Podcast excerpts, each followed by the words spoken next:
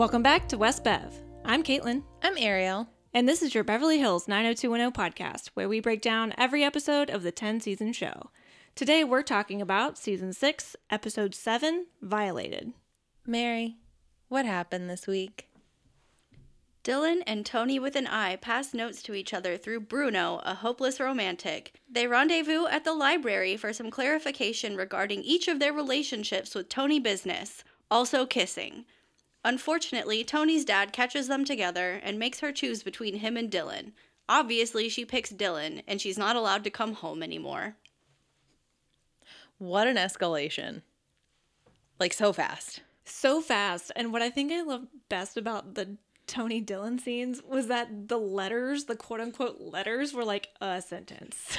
Right? I thought that like the first one I didn't remember seeing anything on the back side of it, but then when Bruno brings him the letter from Tony and it's just four lines long and it's like meet me in the library. yeah, I was like, she couldn't have just told Bruno to tell Dylan to meet her at the library. It was like in bright green ink too. Yeah. so weird. and like Dylan was written so big on the envelope. I do love that they're literally just like redoing Romeo and Juliet. Oh, for sure. Yeah. No, it's like this whole star-crossed lovers thing, and Bruno is just like, I don't. I'm trying to think of who he is in Romeo and Juliet. He's the nurse. It- Yeah, I Yes. was like, oh, so Bruno's the nurse. Yes. Okay. And I love that Dylan is still bringing him food. Like that very first scene where he's like, hey, I brought you coffee. And Bruno's like, I'm not supposed to talk to you. And he's like, I'm just going to put the coffee right here. and here's this letter. Yeah, he's like buzz off, and then still is like, God damn it, Dylan, I can't quit you either. I do love that Bruno's like, what do you care more about, love or vengeance? I know, and it's like I wanted so badly for Dylan to be like Bruno. Don't you know they're the same thing or something like that? Oh my gosh. If this episode had just been about Dylan and Tony doing that, Right? like that would have had to be in there. I know, I know, because I think, and obviously we'll get into like the big, big storyline of this episode, but I think what we always talk about with these types of ep- episodes is not having too much whiplash when it goes from something really heavy to something really le- like light and with levity. I feel like the Tony Dylan storyline would have been appropriate to pair with this, mm-hmm. not because they're similar in storylines, but because like the weight is not too far off. Like, Yeah. it's not so far the other way that we're just sitting here like how do i jump into each storyline Yeah, I mean, honestly, like, you know, we'll get there when we get there, but of the like six storylines in this, I feel like four of them go really well, and then like one of them really doesn't, which makes it stand out. yeah But yeah, I wish it had just been maybe three tops. yeah Dylan gives the letter to Bruno, Bruno gives that letter to Tony, Tony gives the letter back to Bruno, Bruno gives the letter back to Dylan. They meet up in the library and make out so intensely. mm-hmm. And then that next scene where Bruno is driving business Tony to the airport and he's like, let's go to school and see Tony with an eye. And he's like, she's in class. Don't you, you, don't disturb her. No. i just love how bruno is the biggest tony and dylan stan like he he's like this is my ship this is my otp like mm-hmm. all the things he's like but sir class like he can't help himself He's so conflicted. He's like, you don't want to miss your flight. yeah he's like we have to get there three hours before like I kind of like, and I understand, I totally understand story wise why he had to pull up directly in front of where Tony and Dylan are walking down, but I really wish he had just been like, you know, I drive on this campus every day. You'd think I'd understand it right now, but I don't get how we ended up on sorority row. right and then just like slowing to a crawl, like mm-hmm. doing anything he could possibly do to distract him. I mean, yeah, like Bruno didn't have to drive exactly where he drove. Now, granted, you know, he couldn't have like shot a text and been like run or like, you know, get go In- off the main path or something, but yeah, he didn't have to drive exactly where he drove. Yeah, I feel like in today's world, he would literally have been like, you know, hitting his little Siri button and just like speaking into it, being like, Tony with an I, Marchette. And Mm-hmm. then just like talking and being like, Yes, Mr. Marchette. Yes. Tony, run. It reminds me of the episode of Brooklyn Nine Nine where Captain Holt has to text in his pocket, but it's so far off from anything like completely legible. But somehow Jake figures it out. like, there's got to be some shorthand that Bruno could have done with Tony, either Tony, to like figure out that you know Tony with a Y was on the move or something like that. yeah. 2005, we would have had like the T9 go and he would have had it. We would have had the uh the breakup text on an Excel document a la Kelly Rowland. Yeah, he pulls like literally directly into campus and Tony with a Y like shoots out of the car and is like, Tony with an I, get in the car. mm-hmm. And she kind of stands there deer in the headlights. Like, you know, it is implied that she is making the choice to be with Dylan, but it kind of feels like she's just not making a choice. Yeah, like they they kind of the camera stays on her for a while, and she just like no emotion and doesn't really like lend her hand one way. Um, yeah, so like you said, she it's implied that she's staying with Dylan, and then we finally like I don't I don't even think we see them until the very end of the episode mm-hmm. where it's shown Dylan and Tony are, are in bed together, and all you hear is her crying, and it's so sad, and basically Dylan's like, you know, you're okay, like everything's okay, and she's like, well, I'm not worried about what happened. I'm worried about the future. I'm worrying worrying about today and tomorrow and the next day and the next day, because she knows, like even if she doesn't really know what Tony with a Y does, Tony business, excuse me, she knows he does nefarious things. Like she has to know this. I mean, the fact that she has a driver, she's so overprotected. She's, you know, not allowed to do a whole lot. The fact that, you know, this whole Dylan thing has been such un- under a microscope, she knows he does some bad things. Well, and I think it's when they're in the uh, library together, she even makes a comment of like, you know, anything that my father did, like he's still my father and I love him. Like Right. she knows. And I mean, she says he's the only family she's got left. Like she has so many emotions going right now and it really broke my heart that Dylan woke up to her crying in bed. I know. I know. I mean, it's just such a complicated situation because yeah, it's your family and especially like her mom's not around, like she clearly doesn't have any siblings, like Bruno and Tony with a Y are the only people that she has and now she just like cut those ties. Yeah, I'll be very curious, you know, going forward if Bruno kind of like resumes the go between where he mm-hmm. just like goes to campus to check up on Tony and be like, "Hey, your dad's okay. He misses you. Like, Right. let's repair the relationship." Oh, Bruno. Right? Like I did not expect Bruno to become a fan favorite when like one of the first things we saw of him was him creepily watching them make out from the car. And smiling. and yet here I am. I know, right? I love Nurse Bruno. All right, Mary. What else happened this week? Valerie likes her marketing class a whole lot until she doesn't. Her teacher turns out to be a creep who, when reported for being a creep, threatens to expose every detail of Valerie's private life and use it against her. Susan goes from teasing her to making the situation worse to saving the day when she writes an article about stupid Professor Hayward. Brandon helps. Many more women come forward with their stories, and he won't be teaching at CU anymore. We hope. Okay, we have to talk about CU's hiring practices. Right? They've hired a cult leader, uh, this guy, Lucinda. Yep. And I mean, Professor Randall, like his, her, sorry, Lucinda's husband, who was like kind of doing stuff with Brand, not doing stuff, but like, But like nef- like ethics violations. yes. That's four professors. Yeah. Oh, and um um who is the TA that started the relationship with Andrea? Dan. Yeah. Yeah. Like literally every I it's a drama. I understand every single one we meet is going to be a piece of garbage, but like man, this ethics violations committee lady must be exhausted. she must be up to her eyeballs and just complaints. Seriously, cuz like man, the first thing we see from this man is him saying and I quote, "Advertising is sex and sex is advertising." Very inappropriate. I would just like to point out that I have a career in advertising, and not once, not ever, have I used anything sexual in any kind of ad that I have sold or have been approached by anything sexual in an ad that I've sold. Yeah, like I've I've taken like 3 marketing classes in my entire life, but I've never had any professor in my life like use the word sex in this way. Yes. Like it, it's gross. It's really uncomfortable.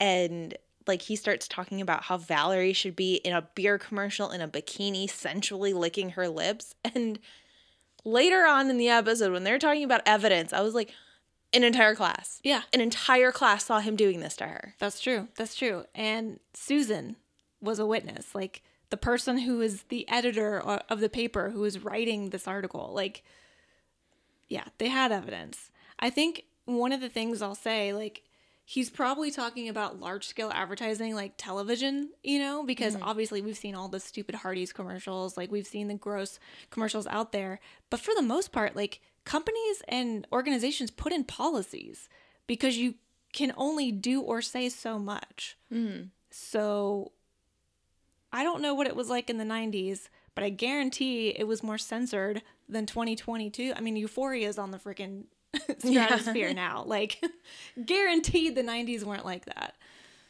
Yeah. So, it it is really wild to think about because I was like, it's Super Bowl weekend. I was thinking Yeah. about the commercials we're gonna see this weekend, and I was like, it's gonna be like pretty chaste compared to what this man is talking about. exactly. We're going to see like a thousand car commercials. We're going to see maybe a Clydesdale Budweiser commercial. We're going to see like, They're gonna be trying to make you cry, Exactly. Trying to make you uh, like sexually uncomfortable in a room with fifty of your closest friends. Exactly. And to that point, like when Professor Haywood takes or starts like taking the stance and talking about specifically Valerie, Susan speaks up, God bless her, and she's like, "Well, just because it sells like doesn't make it right. You're talking about the exploitation of women and I find it offensive." Praise be. Like Right? Yes, this is exactly the point. And then he has the audacity to say, Oh, I didn't mean to offend you personally, but this is a class on marketing, not ethics. I hate him. I hate him. I hate him so much. And then, you know, class ends and Valerie's like, oh, I'm going to go apologize to him for being late. And Susan makes a joke. She's like, oh, show some cleavage. You might get an A, Mm-hmm. which, like, not knowing that this man is an actual predator. Right. Like, I understand where Susan is coming from with this joke. Like, yeah, it, she's very clearly joking. right. I mean, it did feel a little whiplashy, like, you know, mm. like a little opposite of what she had just said. But at the same time, this is one of her friends. Like, it was purely meant as a, as a joke. But then, unfortunately, we see their conversation and he calls her a little distractor by being late. And then, of course, we remember the comment about the fact that he called her out to be in a beer commercial or whatever. And Val is just kind of taking this in stride. Like she, you can see like, like Tiffani Thiessen does a great job face acting this entire episode because you, you see the wheels turning. Like she's kind of looking intently at him and kind of being like, "Hmm, "What are you saying to me?" And like she does some little kinks with her eyebrows and things like that. But she's honestly here just trying to kind of go along with it because I can genuinely tell she like and like enjoys the material of the class and wants to do a good job. So, because of this interest, he then invites her to go to a lecture that he's doing later, held at a small conference room conveniently located in a motel hotel. Yeah, like just the moment that any man in any position of power over you, whether like an employer or a teacher or something, invites you, a singular student, to a secondary location that just happens to be a hotel, mm-hmm. like I feel like red flags should go up. And, you know, he mentions it's in a conference room and, you know, conferences happen at hotels, but like you don't go by yourself to these things. Sure. And then he asks her what perfume she's wearing. Because she smells good. And of course, the perfume is called Invitation. Which, like, he makes a comment on it, and, you know, a lot of perfumes have names like that. I, mm-hmm. I really wish she had just been like, I'm wearing Calvin Klein. Yeah, like said the name of the brand, not the name of the perfume Yeah. or whatever. Like it does feel like Valerie as a person who can, you know, pick up on social cues and when people are doing things, like it feels like Valerie would say like I can't tell you it's called invitation when you've been like commenting on my body and calling me a distraction and talking about sex for the last hour. Mm-hmm. Exactly. But which we do see that, right? Because the next time we um we see Valerie is after that lecture. So we're at the hotel. Um and I kind of wanted to point out something too because late and now that I'm realizing it like later on something the opposite is mentioned. So I picked up on the fact that Val not that this matters in any way as part of a defense for a predator, but she's wearing like high collared clothing. So the two outfits we've seen her in, in both these conversations with the professor, she's not wearing anything revealing whatsoever. She's not really wearing like short, you know, skirts or anything, and her tops are completely covered. Um, but he still then asks her to buy her a drink, which I'm like, sir, first of all, how old do you think she is? Like, this could not only be like sexual harassment, but you could also get in trouble for providing alcohol to a minor, or not a minor, but like an underage person. Yeah, like let's talk about how many laws you're breaking instead of are you breaking a law? Exactly. And then, like, to go along with the fact that he just lectured in class about sex a million times, he uses words like naked and sexy and breasts and all this stuff. And I am just grossed out I at was this point. so uncomfortable this whole time. And then he's talking about how she reminds him of his wife and he misses his wife every day and night. I was mm-hmm. like, I'm like physically, I'm having physical reactions to thinking about this because, like, yeah, Val really likes this class. She's getting a lot out of his lectures. And, like, I'm sure she's picking up on how uncomfortable this is, but, like, who actually expects this to happen to them?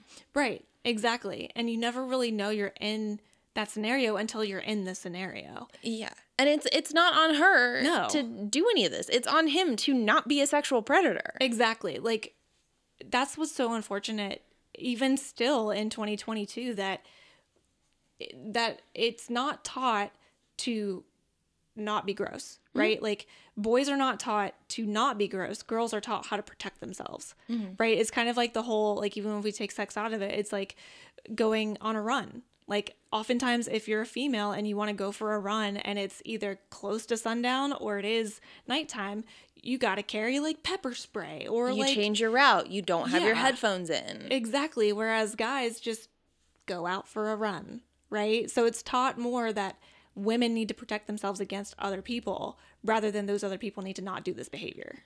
Yeah. And then, you know, he makes this comment about how her midterm is great and, you know, let me buy you a second drink. And, you know, actually, I have a room here. Let's go take that second drink upstairs and be more comfortable.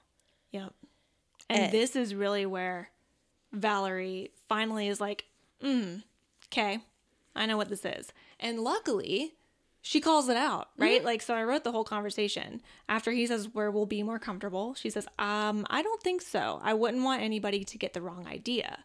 He says, Valerie, relax, which is warning sign. No. I promise to be discreet. You have nothing to worry about.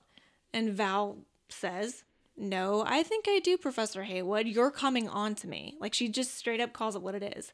Then he squeezes her thigh.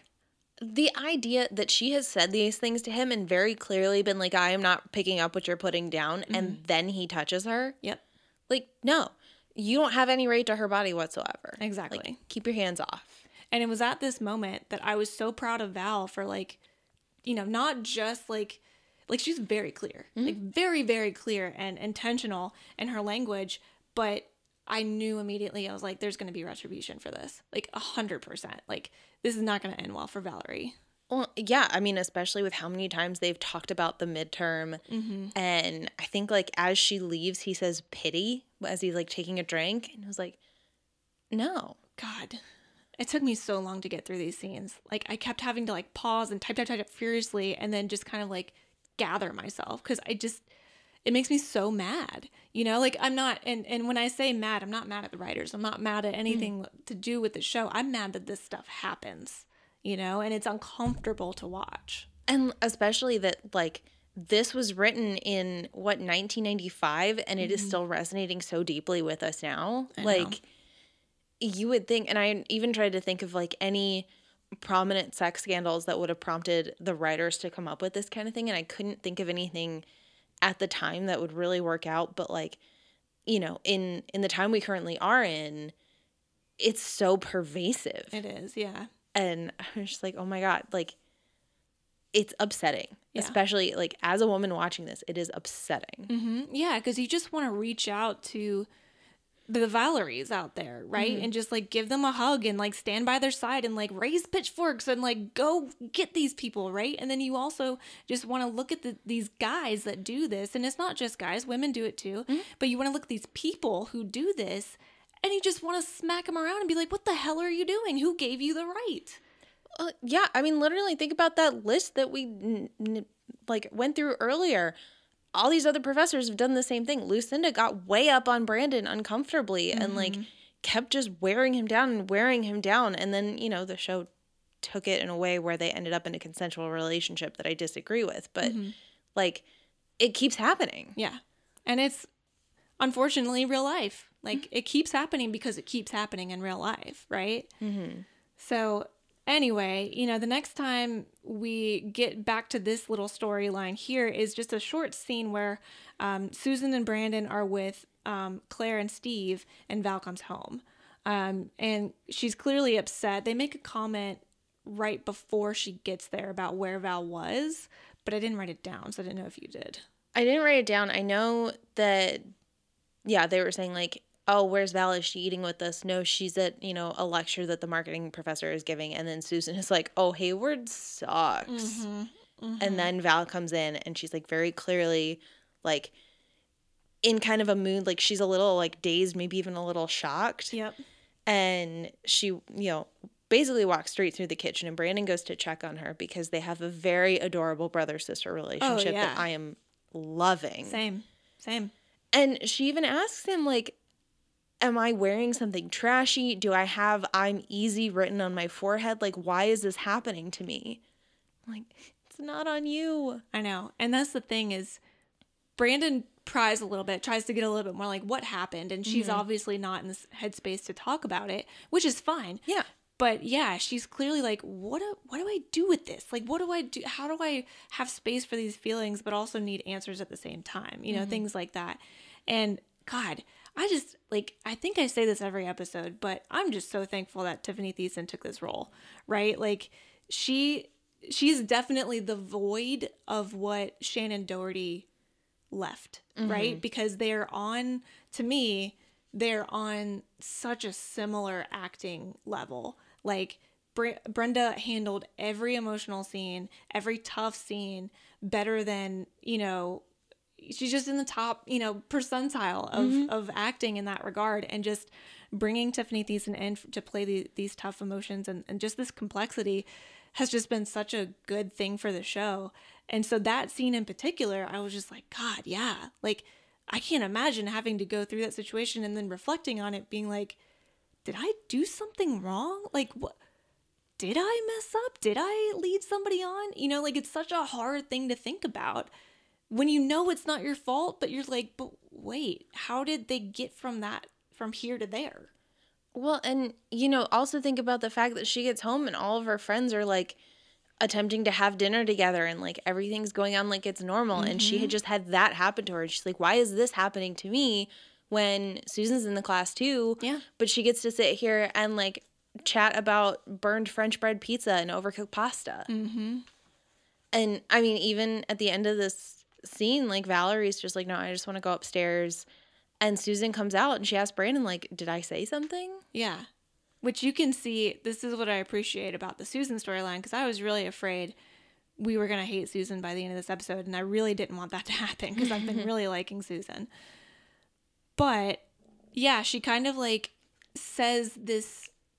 Was it something I said, but not in like a joking way? Like that line can normally be said. Mm-hmm. She just is like, did I say something wrong? And you can see her wheels starting to turn, like changing tides and what she originally thought in the beginning of the episode. Yeah. And so the next day, I guess, you know, the next time that they're in class, the professor is handing out the graded midterms. And it's like as people are leaving, so he hands them to Susan and then David and then Val, and they're all mm-hmm. looking. And Susan and David are so excited about their grades. And Val got a D. And even Susan's just like, no, mm-hmm. this is a really good paper. And she's like, I'm going to go talk to the professor. You know, I'm going to get this worked out.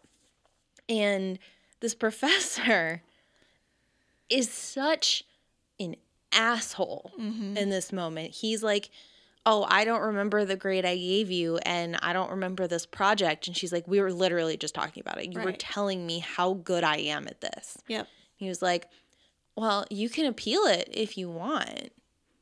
Yeah, he's basically like, you know, there's things you can do to get a second chance. And I'm like, God. And like th- this was a little moment for Susan which like again, she doesn't know the full story. Like I can't really be mad at her, but she makes the comment of like, "Oh, well, you know, I expected you to get a gold star." And Val takes it as like, "Why?" Mm-hmm. Because I'm a slut, because I'm supposed to do whatever. Right. And poor Susan is just like, "No, cuz you're being nice to the teacher." Right. Yeah, no, because you're like, I don't know, being, you know, the equivalent to a teacher's pet in like younger grades, right? Like, I, I just don't understand. I mean, I mean, I do understand, but it's it's one of those situations where it's like we understand what happened to Val. Susan has no idea what happened with Val, so it's like the miscommunication thing, but not on purpose. It was mm-hmm. just what happened. Ugh. Well, and thankfully, like in between this and the next scene we see with those 3 mm-hmm. Val has told them exactly what happened. Right. And Susan and David, to their credit, believe her immediately Yes. and are like, you have to do something about this. You have to report him. This isn't acceptable. Yeah, and Susan immediately apologizes for teasing Valerie about any of this stuff and tells her exactly what she does need to hear and says that she's done absolutely nothing wrong. And they both say, like, we'll go with you to Yep. report him. You are not in this alone. Yep. Like, if you sat me down at the beginning of this season and were like, make some like groupings, like tell me who's a good group of people to be in scenes, would not have said Susan, David, and Valerie. No. And yet here I am, like, in love with them. Yeah, like I'm almost feeling like a like a bro TP of David and Susan. Right? like, like who would have thought like cuz David like I got no beef with David. He's just like kind of chilling all the time and Susan is a little higher strung, right? Like she's more up and like I have my firm beliefs and now just she and David are just vibing. it's so perfect because, like, you know, Val says she doesn't want to tell anybody because it's humiliating. And David's like, I'm going to get you some tea. Susan, you talk to her. yeah. like, oh my God, you guys are like older brother and sister. Like, you're, yes. Yeah. everyone, like, stand up for each other. And again, this is friends supporting friends. Yeah. I love it. And I mean, Susan, like, I'm sure David would have been fine, but Susan is the perfect person to do this because she's like, look, what happened to you is actually illegal. Like, Right. this is sexual harassment and you have to do something about it. Yep. And Val says, like, she knows the writing on the wall. She's like, if I come out with this, I'm going to get dragged through the mud. Everyone mm-hmm. is going to do whatever they can to discredit me. And there's a lot of things that I'm not proud of that I don't want you guys to know about. Right. And that's stuff that even we as the audience don't really have the knowledge of yet. You know, like we don't know what Val's, we know kind of at like a, you know, shorter than a 50,000 foot view level, but mm-hmm. not everything, which that leads me to believe they're actually going to explore more, you know, as we go. I think they will. And like, I'm fine with that because it's TV and I want to know and I'm a very nosy person. um, but there's also this bit that, like, it doesn't matter. It doesn't Right, matter what right, happened right. in Val's past because what happened to her last night or last week, whenever this happened, is a fact and it's Yeah. illegal and everything. And Susan even says, like, I, I honestly don't care. Like, Mm-hmm. whatever you did is not the problem, but he has definitely done this before you and he will definitely do it again. Mm-hmm. And we have a chance right now to put a stop to it. Which, yeah, which is a hundred percent the point. Um, and I appreciate, like you said, that not only does Susan actually understand like this is literally illegal, but she has like She knows the person to talk to in the ethics committee. Committee. She knows exactly what steps need to happen. And Val is like, "No, guys, forget it. I can't like I I, I can't have all my dir- dirty laundry just aired out like that." mm-hmm. And I mean, thankfully, you know, they do convince her. She goes to the ethics office and this this woman in the ethics office is just like, "Well, did anybody see you together?" And she's like, "No, but he gave me a D and I don't deserve it." And this woman it was just like, "Is that your opinion or is that a mm-hmm. fact?" Yeah. And I get it. I mean, this woman is literally like doing her research to try Exactly. and you know get to the bottom of things.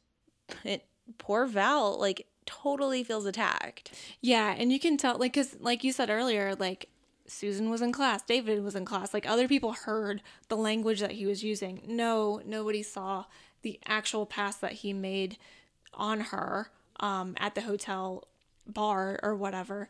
But there was a lot of other stuff that easily could be used as evidence against him. But Val, you know, very understandably, kind of almost doesn't even think about that because she's too worried about what's going to happen to her personally, which I totally understand, and that's that's why people are scared to come forward. Well, and yeah, I mean, this woman isn't asking about other examples of what he did to her. Her next question is, why were you alone with him off campus? Right. Meanwhile, my next question is, why did a professor think it was okay to invite a student of the opposite sex off campus to a hotel with him? I mean, she literally probably could have told her, the ethics committee committee lady, that he bought her a drink and she's 20 years old. Yeah, That's like done and dusted. there, Like- there's actual evidence that this happened. Yeah. There are bar receipts. Exactly. So, but yeah, it's not Val's responsibility to understand what every single argument needs to be, what every single like like thing of evidence needs to be piled up, right? So, I mean, and thankfully, you know, like we said, Susan is brilliant. Like she's an mm-hmm. investigative reporter. When she puts her mind to something, she can do it. And so the next time we see her, she's like working late at the Condor and she has this list of phone numbers of other women that have taken Professor Haywood's class. And she's like, you know, Val won't go public, but I know this guy has done this before. I mm-hmm. can find other people that are willing to go on record. And if we just find enough evidence of it, something can happen. And like Brandon is supposed to be taking her to Colin's art show and she doesn't want to leave. And he ends up taking off his jacket and sitting down and makes a joke that he doesn't want to go alone to his ex girlfriend's new boyfriend's art show. But he says, Give me half the list of the phone numbers. I'm going to help you make those calls. and and we know Brandon to also really enjoy this investigative journalist part, right? Like and and not only is it an investigative story, it's his friend. It's his roommate. It's basically a family friend at this point, right? Like I mean, it's more than that. And obviously it shouldn't and you know, often doesn't take a close per, you know person close to you to want to help you but in this case it just happens to be um and i'm just really pleased with susan like Yeah. not just emma caulfield because i think she's awesome but what they've done with this new character right we've seen so many other new characters kind of come in and, and they're just kind of bumbling through and doesn't really have like a firm storyline to go off of and i just really like how they've built up susan um thus far yeah, I mean, she really feel like I think we've kind of talked about this before. She's like kind of a replacement for Andrea, right? Where she's still got this like same mind like Andrea has, but I think the benefit that we're getting for Susan is that she hasn't known these people for 5 years or even longer in Andrea's Right. case where like she's just doing this because it's what's right. yeah totally and it just like it makes me so happy and then while they're doing that val is also elected to bail on colin's art show and she's with david in his dorm room and he's giving her a shoulder massage which is a, a choice to be made in an episode where like two days ago she was sexually harassed yeah um, but the phone rings and it's Brandon and he's been trying to find Valerie and he basically tells her like, "Look, we've been making these calls and we have a ton of people that want to go on the record like this is credible. it would really help if you would do it too. Sure. But Val says no. He says, okay, we're not going to push you anymore, but we are going to write the story. And she's fine with that. She's like, "Cool, go for it. Please get him. Mm-hmm. I just just keep my name out of it, basically."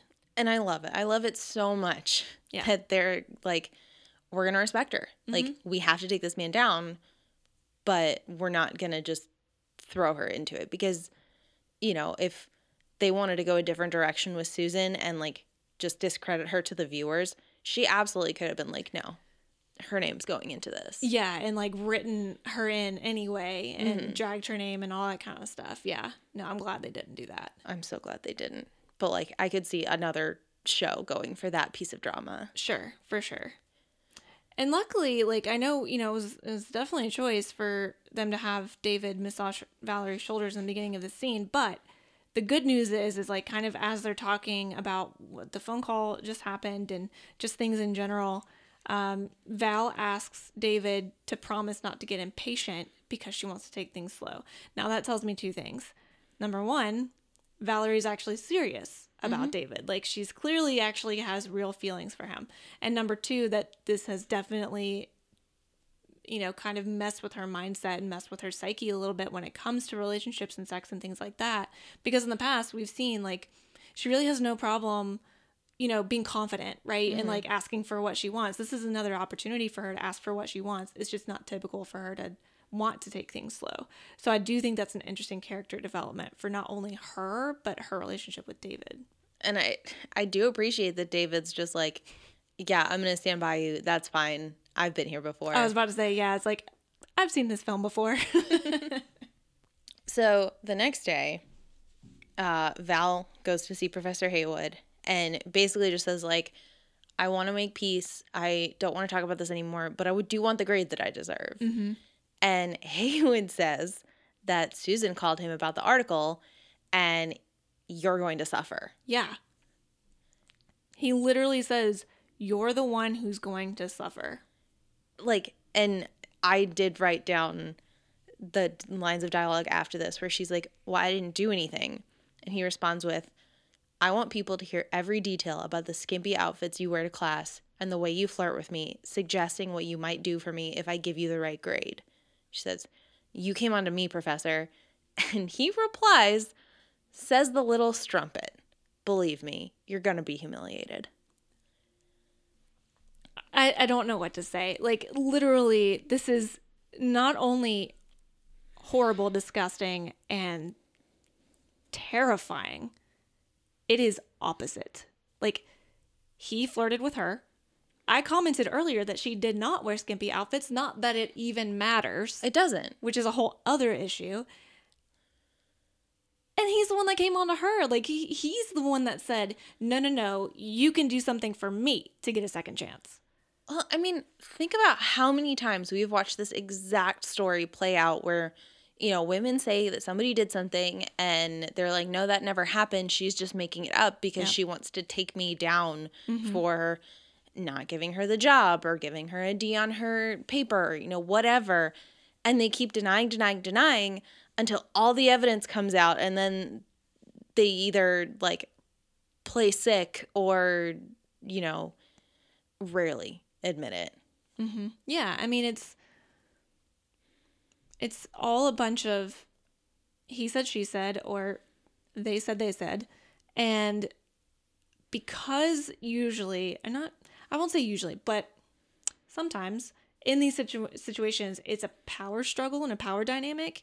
The person who has the most power tends to be believed more than the person who doesn't mm-hmm. because that person has more to lose in a subjective way, right? Like, or mm-hmm. rather, objective way, right? Like, so they're tend they tend to be believed more because they have more power, and so of course he's just gonna spin everything and then say what really happened or what he is deeming really happened, and she's gonna lose out. Mm-hmm.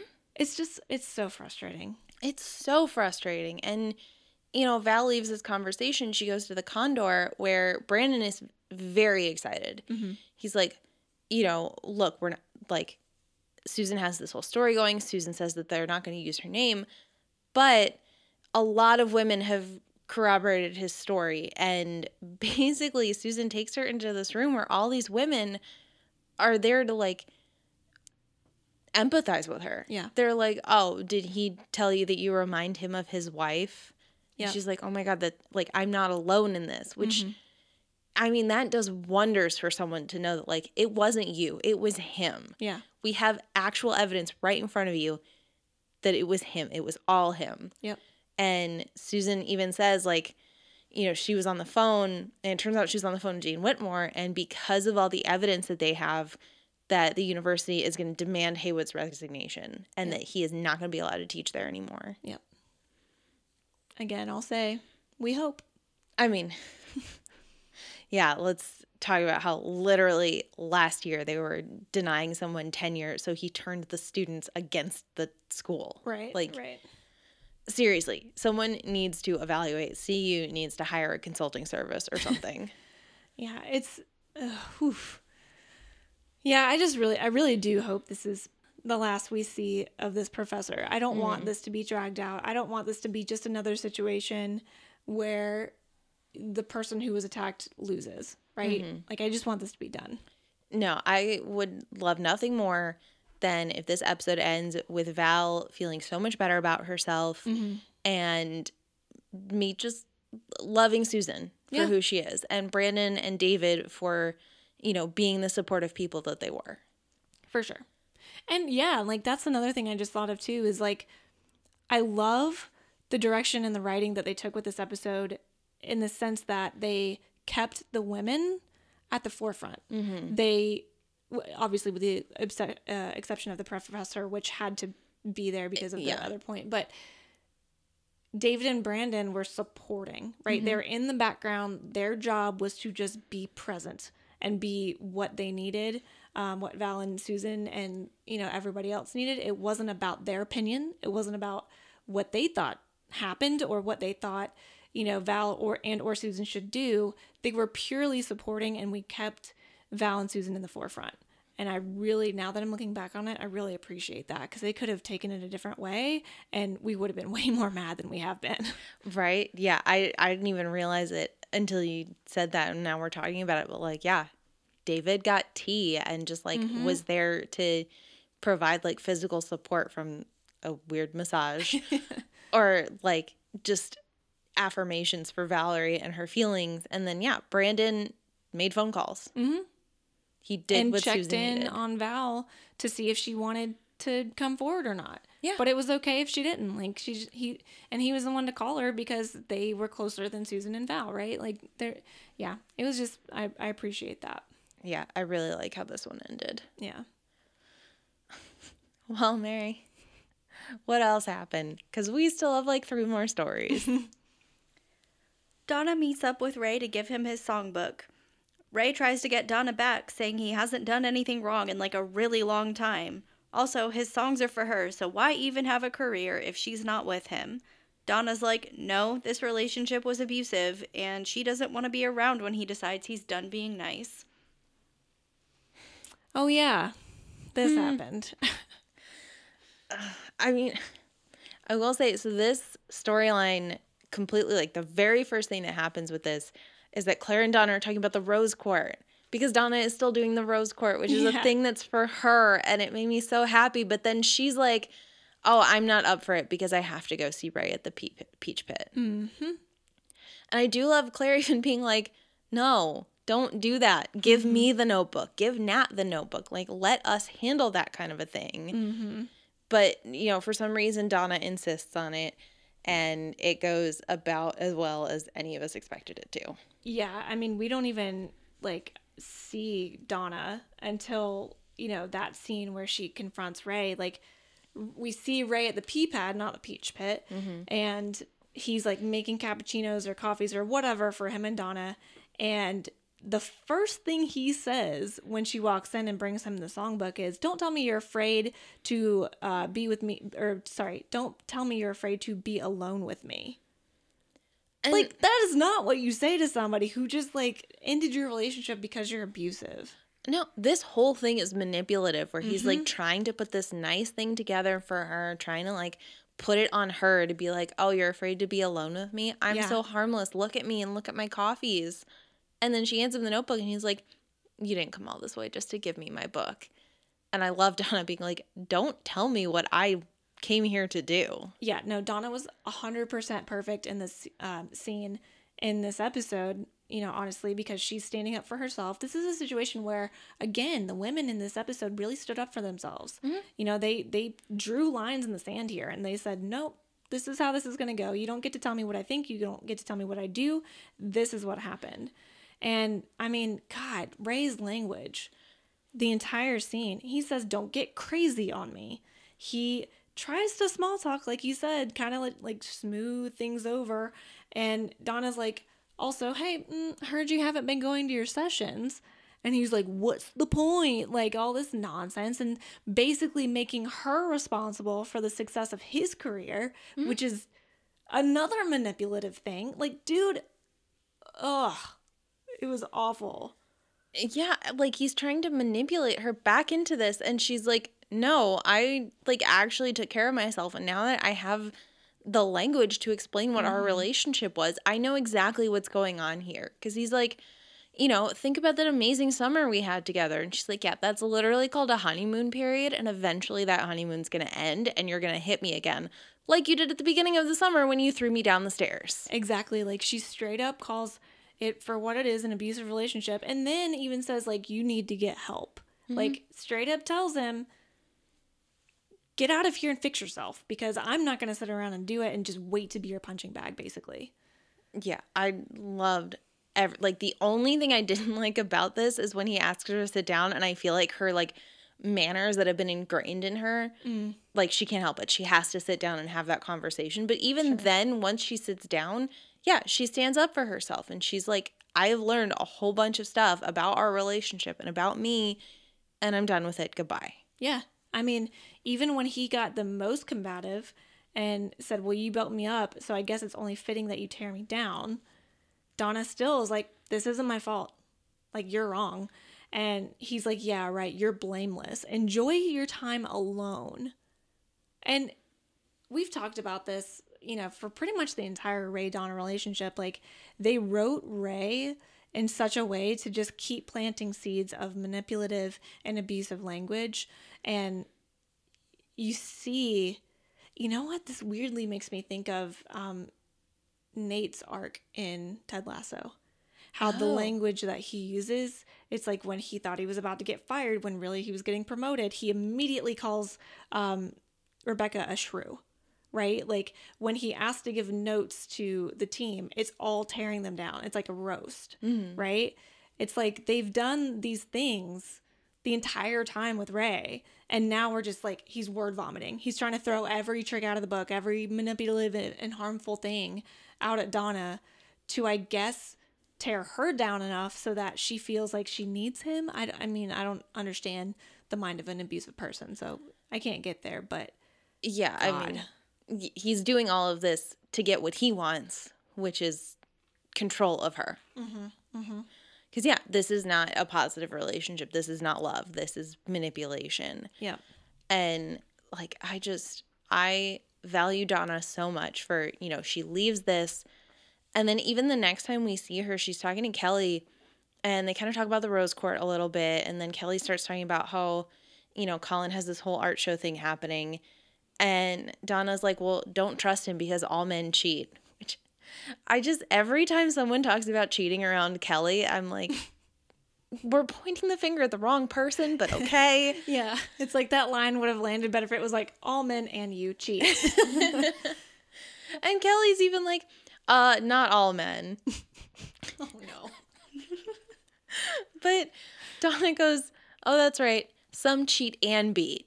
And Kelly's finally just like, I'm sorry, what? Welcome to the show, Kelly Taylor. Like, good lord, for this person who I was so high on, that was so intuitive and like picked things up really quickly and like read people like a book.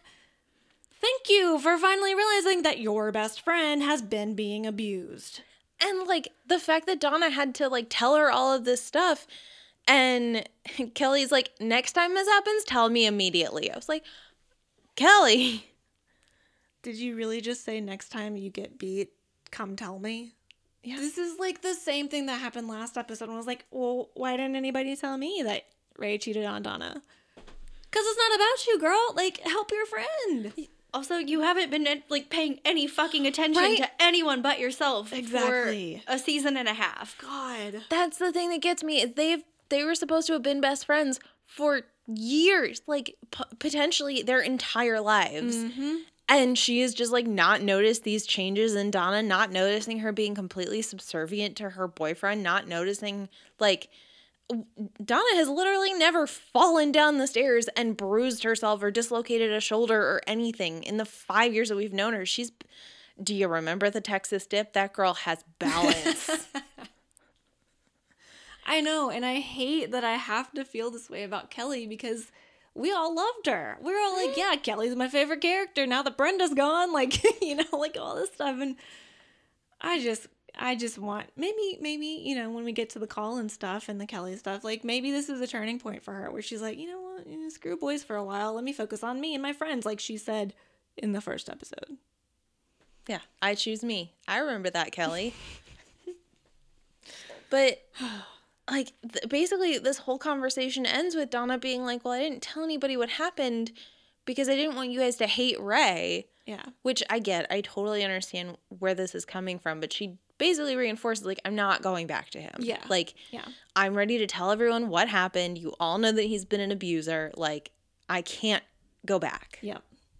We are we are shutting that door. Thank goodness. I think that was it. I I I'm, really scrolling. I just had a moment. I was like, is that really like essentially the last time we see Donna? It I mean, literally is. I mean, She- we yeah. see her at the art show, but, but it's literally, hey, have you seen Kelly? No. yeah. Wow. What uh what a way to end that. yeah. Yeah, cuz she has to go do her interview in Pasadena Mm-hmm. and like I think at some point they're like, "Oh, how was it? Good. Have you seen Kelly? No. No, I've been in Pasadena all day. What did I just say? so yeah, I guess uh what else happened then, Mary? Callie comes to pick up Colin for his gallery opening, except Claudia answers the door.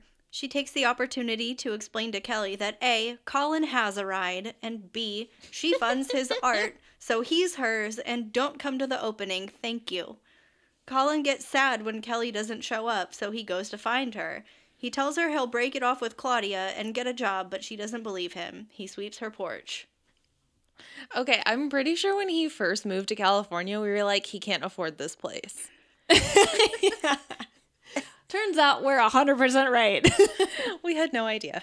Colin, I've seen your art. you can't afford it. hey, Mary, art is for the people. Colin Robbins. I'm not people this time. Yeah, because the first thing we see, also talk about an abusive relationship Oh with Claudia Lord. and Colin. Like, at first, it was like, okay, but like, if this like sugar mama and Colin relationship is totally consensual and they've got everything on the table, I have no problem with it. But very clearly, they don't. And like the first thing we see is Claudia giving Colin all this grief for inviting his friends. And she says something like, This is an art opening, not a bargain basement. Which I was like, huh? like, I felt very uncultured at that moment. I was like, I don't understand this. All right, not writing that down. Don't invite your friends. They don't have money to spend on your work. But like they could totally vamp the crowd and be like, look at how amazing this piece is. It's totally worth what it's, you know, advertised as and then some. yeah, right? Like they could just be hype people. I don't. mm. Yeah, I, they could totally do all of these things. But then Claudia calls Kelly his side dish and starts making out with him again. And I'm like, how is this? Does this work? Has this worked in the past? Has Claudia been like, mm, screw that girl. She's trash. Yeah, and like, has he had other, to quote Claudia, side dishes in the past? Like, to your point, how does this relationship work? Because it seems like Claudia just pops in and out whenever she pleases, you know? Like, what else is Colin supposed to do? Not have friends? Not be with other people? Not. It's a very confusing relationship. How did she let him move across the country with another woman and then pay for his loft? Right. Uh, yeah, very confusing. Yeah, I don't know, but like all of that to say, I think, yeah, basically the next time we see all of that happening is, you know, Kelly's been so upset about Claudia being all over Colin. She goes to pick Colin up at his loft for his event. And yeah, basically, like Mary said, all that happens is Claudia's like, he has a ride. Get out. And then while this is happening, Colin's taking a shower and he's like, Can you get me a towel? For somebody who like just the scene ago was like, uh uh like we're done. Or like he didn't say we're done, but he like when Claudia kissed him, he like pushed back or whatever. For somebody he's very much like, Hey, towel please. Like like like co- totally fine with her just being in his loft. Like so much so that he forgot to bring a towel to the bathroom, which is like, don't you just have one hanging up in your bathroom? Or is your bathroom an open area like the rest of your loft? like, what is going on here? Yeah, he's just so casual about it. And Kelly hears it. First of all, Kelly's eye makeup was wonderful, and I never noticed makeup. So that should tell you something. was not paying attention to Claudia. Basically, we learn this arrangement is literally just a sugar mama relationship. Mm-hmm. Like she gives Colin the money for his art and he, and then he does whatever like he's his her goodness. He's her pool boy for lack of better terms. Yeah, she literally says he's available to me whatever I want, whenever I want. Mm-hmm. I love Kelly's attempt at a response to being like, "Aren't you married?" yeah, she's like, "Wait, I don't understand. I know how to cheat, but I don't. So is this cheating?" she's like, "Wait, only I do this." yeah. And she's like, mm, well, my husband's really old, so. I feel like there's like a chain of like sugar payments coming down. Mm-hmm. Like Claudia's husband started it with her. He probably had one before oh him. Oh God. Yes, definitely. That's where she got the idea. She's like, well, shit, if he can do this to me, I can do this to someone else. Mm, as long as I'm available for whatever he wants, whenever he wants, but he's old, so he naps a lot. Right. Like, I'm gonna go to California. he just needs dinner at five o'clock. I'm fine. like, and yeah, so Kelly, you know, re- reasonably gets pissed, bails, and doesn't mm-hmm. go to the art show. And then Colin is just like, "Why isn't Kelly here?" like he just he's not smart. He can't pick this up. And luckily, like Claudia is just like, all right, I'm gonna spell it out for you. I love how many times people on this show just admit what they did. Right? Like she doesn't even try to hide it. She's like, well, I told her to leave. I told her our arrangement. I told her everything. So she just didn't come. That's her fault. That's her problem. like every time, and every time they just admit what they did, they don't expect the person to be mad about it. right. Like she's like, "You're leaving. You can't leave." And he's like, "Watch me." and literally, he literally leaves. He goes over to Kelly's, and she is pissed. So pissed. Oh my god. Like, I love her. Get off my property. Lose my number. Oh, I loved the lose my number. I was like, oh, we are like 20 years too early for this trend. I loved it so much. Lost it a little bit when she basically calls him a whore yeah, and yeah, that yeah. she would have more respect for him if he was sweeping mm. because mm. that is just kind of Yikes. derogatory to sex work. Yeah. And then weirdly, he starts sweeping with a broom. Art. I just like, and especially this would have landed for me even the tiniest bit. Like, it's bad. It's so stupid. She like closes all of her blinds, then she hears the sweeping sound, so she like opens them to look. But then he clearly looks to see if she's looking. Yeah. Like, this is such a hollow gesture. And also maybe this is like Colin's not that smart and he's like, "Oh, she just wants me to sweep her porch? I can do that." like cuz the point is not literal Colin. It's okay. Like she just means don't sleep with an older woman who is also funding your art. Don't literally sweep my outside porch. Maybe she'll pay him though. I know because he do, he does make that comment about how he'll get a job, and Kelly's like, "Well, who's gonna be your sugar mama then?" Because she's like, "It ain't me. I'm a psychology major." like, she's like, "I don't have any money." Yeah. I also the point where like Colin first shows up and he's like, "Yeah, I blew off my opening to come talk to you. I probably set my career back for years." It's like Colin, you were just like giving information she doesn't need. right, and also like. Mm, probably not the best move. Like, understand the point, but like, you probably should have stayed and just waited till the thing was over because she wasn't coming anyway. She was gonna stay mad regardless. And I mean, even if you left, just show up and be like, I blew it off for you. Right. Not, I blew it off for you. Probably screwed up my career, so you know how much I care about you. Oh boy. It's okay, Colin.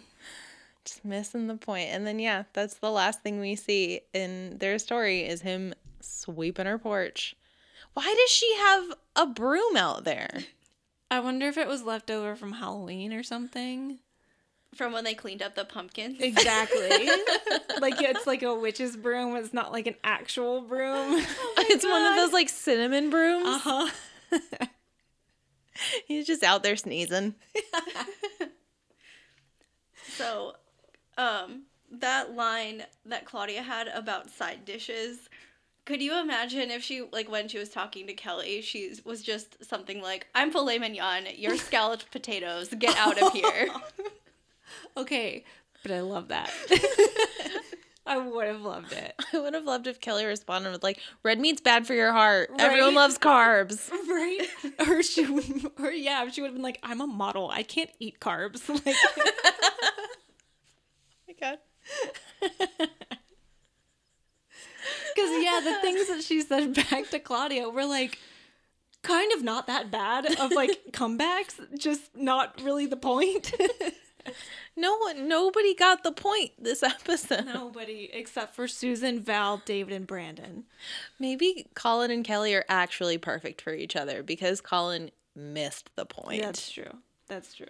and they're both very self-centered. Yeah, that's unfortunately what we're learning about Kelly, which I didn't think necessarily was true, but Brenda always like pointed it out, so I should have taken Brenda's word for it. But mm, But Brenda's so dramatic and easy to brush off. exactly. but we love her.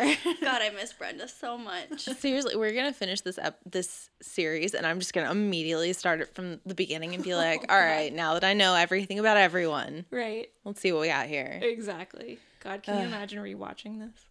I can and I will. I'm gonna like binge it.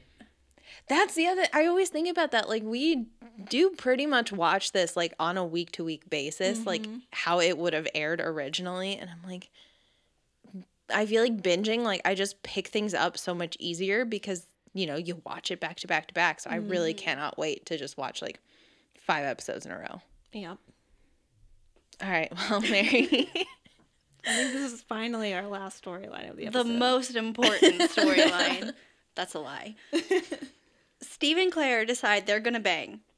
Brandon has Steve convinced that Claire likes thing on the spicier side. Spicy, if you've seen The Princess Switch 3. Steve is convinced Claire likes things on the spicier side, even while Claire is literally telling him she wants the opposite because first times are special. Steve hyperfixates on some random left behind handcuffs he found in a hotel closet, while Claire just wants to be proud of him for getting an A on his math test. You know, I'm not hating the Steve and Claire relationship as much as I thought I was going to, but Lord, do they have some miscommunication.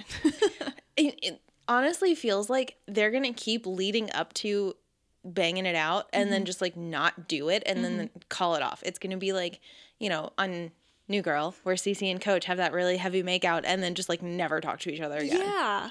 I could I could easily see that. Yeah. I will say, so, you know, they kind of like are interspersed with other people before we finally actually get the two of them together in a mm-hmm. scene. Cause I think the first time is when Claire is talking to Donna and she's like, Oh, yeah, Steve wants to get us a hotel room, but I don't think he's ready for the relationship I want to have. Yeah. Which I'm still sitting over here being like, Probably not, but you should also probably talk to him. Right, exactly. Yeah, because if we think about like Claire's headspace, like she just got out of a pretty serious relationship with David Twice. and, twice, yeah. And what they had, I don't know how I would really define it. So I don't really know like what differences she's looking for. But obviously, Steve and David are like very different. So, you know, I feel like she broke up with David because he was still hung up on Donna, and so now she's gonna date Steve, who has been hung up on Kelly for five years, repeatedly. who gets hung up on every girl he's ever been with. Yeah, and then we see Steve is talking to Brandon at the Peach Pit, and they like throw in some other stuff. This is the one time we see Nat in the entire episode because he has to be there. Mm-hmm. But Steve wants to talk about where to take Claire. And yeah, this is when like they're talking and Steve says that he has trouble picturing himself waking up next to Claire. I did love Brandon being like, Susan made me made her make her bed three times. And I was like, Oh, I see what you're picking, putting down. Exactly like Steve's like, Are you serious? Like a 12 year old boy. And Brandon's like, Yeah, but we know what it means. it's it's not that Susan was like, no, those corners aren't tight enough. It was like that bed turns me on. right. And like we keep messing up the stuff. So you have to keep making the bed. And then, oh, wait, oops, sorry, we messed it up again. Uh, but yeah, like then Steve asks Brandon if he regrets sleeping with Susan. I guess I don't know. It was weird. I don't know. Brandon says no, and then Kelly comes in, and we move on from it. Like there's weird, just little moments here, and then we finally get Claire and Steve together at the dinner at the Brandon's house. I keep wanting to call it the Walsh house, but like there's only one Walsh there anymore. True. It will always be Casa Walsh. Yeah. But they basically all I got out of this scene was they do not know how to cook. Mm-hmm. And Claire says that she'll book the room. Right, which I appreciate because if she, I mean, if you're not going to talk to the person you're dating, at least take control of the situation, right? Like mm-hmm. if you know you want something specific, at least make that decision for yourself, but also talk to the person you're dating. Yeah, because uh, I don't remember when it is. I think it's with Brandon. They talk about mirrors on the ceiling. And like, Yeah. yeah, Claire wants a really romantic moment, but they just won't talk about it. Well, and like I understand how Steve's confused, at least you know, outside of them him talking to Claire, but because like with Brandon, Claire was kind of like all over the place, right? Like mm-hmm. she didn't she handcuff him to the bed or something? She handcuffed David handcuffed himself to the Oh, bed that's right, with her right, handcuffs. right. But like But that she was was and she was breaking into Brandon's room and taking showers. That's like right. waiting for him. So she was a little chaotic. Didn't Yeah. she handcuff herself to Brandon's bed too? Maybe that's what it was. That's what it was. Yes. Yeah. So like it's not outside the realm of possibility that Brandon believes that Claire's into kinky stuff. Mm-hmm. But yeah, Steve, just ask her. yeah. Just talk to her. Just be like, hey, what kind of sex are you into? Well, and like there's almost a good moment here because Claire booked like a totally normal room at the Bellage, which Mm-hmm. honestly it blew my mind when we went to the Bellage and it was just a normal hotel room. I was like, they have non-suites. right, right. We're we're so used to the McKay suites. like and then Val's hotel room. Like right. it just keeps happening. But she booked like a totally normal hotel room, and Steve like has brought flowers. He wants to like actually make this a really nice moment. There's a weird throwaway line that the police convention is in town. I don't know. This is like outside of podcast when you were talking to me earlier about just people at work being really obsessed with talking about the weather. It's like, why? Like, It's real. It's such a weird throwaway line, and like yeah, Steve is like, "Oh, I feel safer already." It's like, okay, why? You get in trouble with the police constantly. like I feel like Steve should have been like, "I'm on probation. I should leave." right? I'm not doing anything wrong, I swear. but, But, yeah, like- he's like all good and like romantic and shit until the slightest feather knocks him over and he finds the pleasure hut bag in the closet with handcuffs inside. First of all, he doesn't even look in the rest of the bag. That bag was filled. Yeah. What else is in there? That would give you more context clues, my guy. Yeah, but like we skip to, you know, that night they're finally talking to each other at the art show. Whatever, it's like five seconds. But yeah, they get to the hotel room and Steve is like looking through the closet, and Claire's like, "That's not where my surprise is. My surprise is over here. You got an A on your math test." And then he pulls out this bag of stuff, and Claire gets mad at him for being like into all this stuff, whatever. They start yelling at each other. I'm over here thinking that the Bellage cleaning service did not clean out somebody else's stuff. Mm-hmm. And that's disgusting. Like, you should both want to leave. Right. You should both want to like burn that stuff and like wash your entire body five times. Yeah. Even if you just like they did, like just barely touched it. that's still too much touching. And the fact that it was like up with the extra pillows and stuff. Like somebody was hiding it there and like Mhm. ugh, it's just so weird. But like basically it's a whole miscommunication and it kind of feels like Claire does use this as an excuse to leave. Like oh yeah, yeah, rather than have the conversation, they both just yell at each other and she bolts. yeah, and yeah, I wrote down clearly they're both not ready for a mature relationship, right? Like Yeah. or at least not with each other. You know, Yeah. like I think because obviously Claire and David had for a while a good mature relationship that we actually were on board with for a while. Mm-hmm. Um, Steve, we've never really seen him be in a serious relationship. Celeste is the only one I can think of, And he blew that. exactly. So you know. All things could have been fixed with communication, but the fact that it wasn't and still isn't means they probably just aren't on the same page yet. Yeah, which I literally I wrote the same thing. I was like, Claire is acting as ma- immature as she thought Steve was going to be. Exactly. Because she's scared. Clearly, she's nervous and scared. So, Yeah, and I don't think we get a resolution for that. I think that's the end of it. And stare still isn't a thing. There's still like an asterisk on that one, mm-hmm. question marks. yeah. Giant question marks on them. Yeah, and I, I mean that's that is every single thing that happened this week. That is finally it. We covered it all. Did you have a quote of the week? You know, there were so many things in this, so many quotes in this episode that were really heavy and that I wrote down more for conversation topics. Um, let me do a brief look because I don't really know. I don't think so.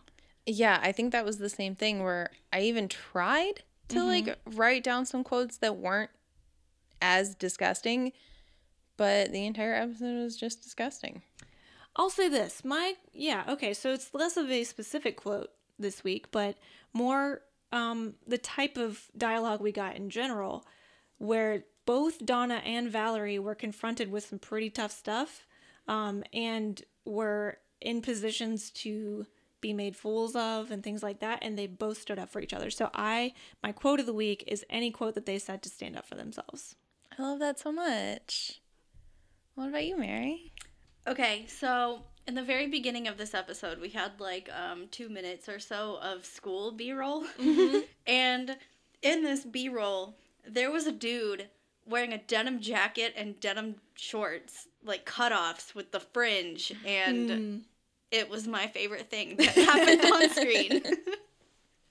I think I'll say if I had a moment of the week, it would be the fact that Claire and Steve matched at the art opening. Like they like he was in like a soft, like gray, almost baby blue blazer to match Claire's baby blue dress. And it was kind of adorable. Like they could be so good together. yeah. I could like, really enjoy it. like on the surface they're like on the same page, but mm, not so much. I mean, yeah, we have no idea what's going to happen with them. So I kind of hope that we find out next week. Yeah. oh, also honorable mention to the fact that Colin still somehow has Kelly's birthday billboard. Oh. yes. I love it. Oh, Colin. Oh, Colin. All right, well, what's next week? All right, so next week we have season six, episode eight Gypsies, Cramps, and Fleas. I mean, eh, yeah, it's it's a Cher song, Yeah. but I don't know the rest of like I don't I don't get the reference. I guess we'll find out. yeah. Like I'm trying to like even split it out. And I'm like cramps. Is everyone going to be like cycling together? Is it going to be like when Winston thought that he had a man period and Jess was his alpha? Yes, I hope so. All of Casa Walsh has their period together. well, it's like in No Strings Attached when all the ladies, like Natalie Portman and Mindy Kaling, and everybody have their period, and Ashton Kutcher makes the period playlist. And it has like songs that like sort of like allude to a period. like Bleeding Love is a song. I hope So so. good. And then Fleas, I got nothing. yeah, no, who knows? Like if there was still a Rocky 2 anywhere in this show, I'd say that. But right. where's he been? Oh, yeah. Where has he been? He didn't get made a series regular like that, so he's not contractually obligated. I miss contractually obligated Rocky too. Well, I guess we'll find out what it actually is next week. And until then, you can follow us on Twitter and Instagram at Back to Podcast.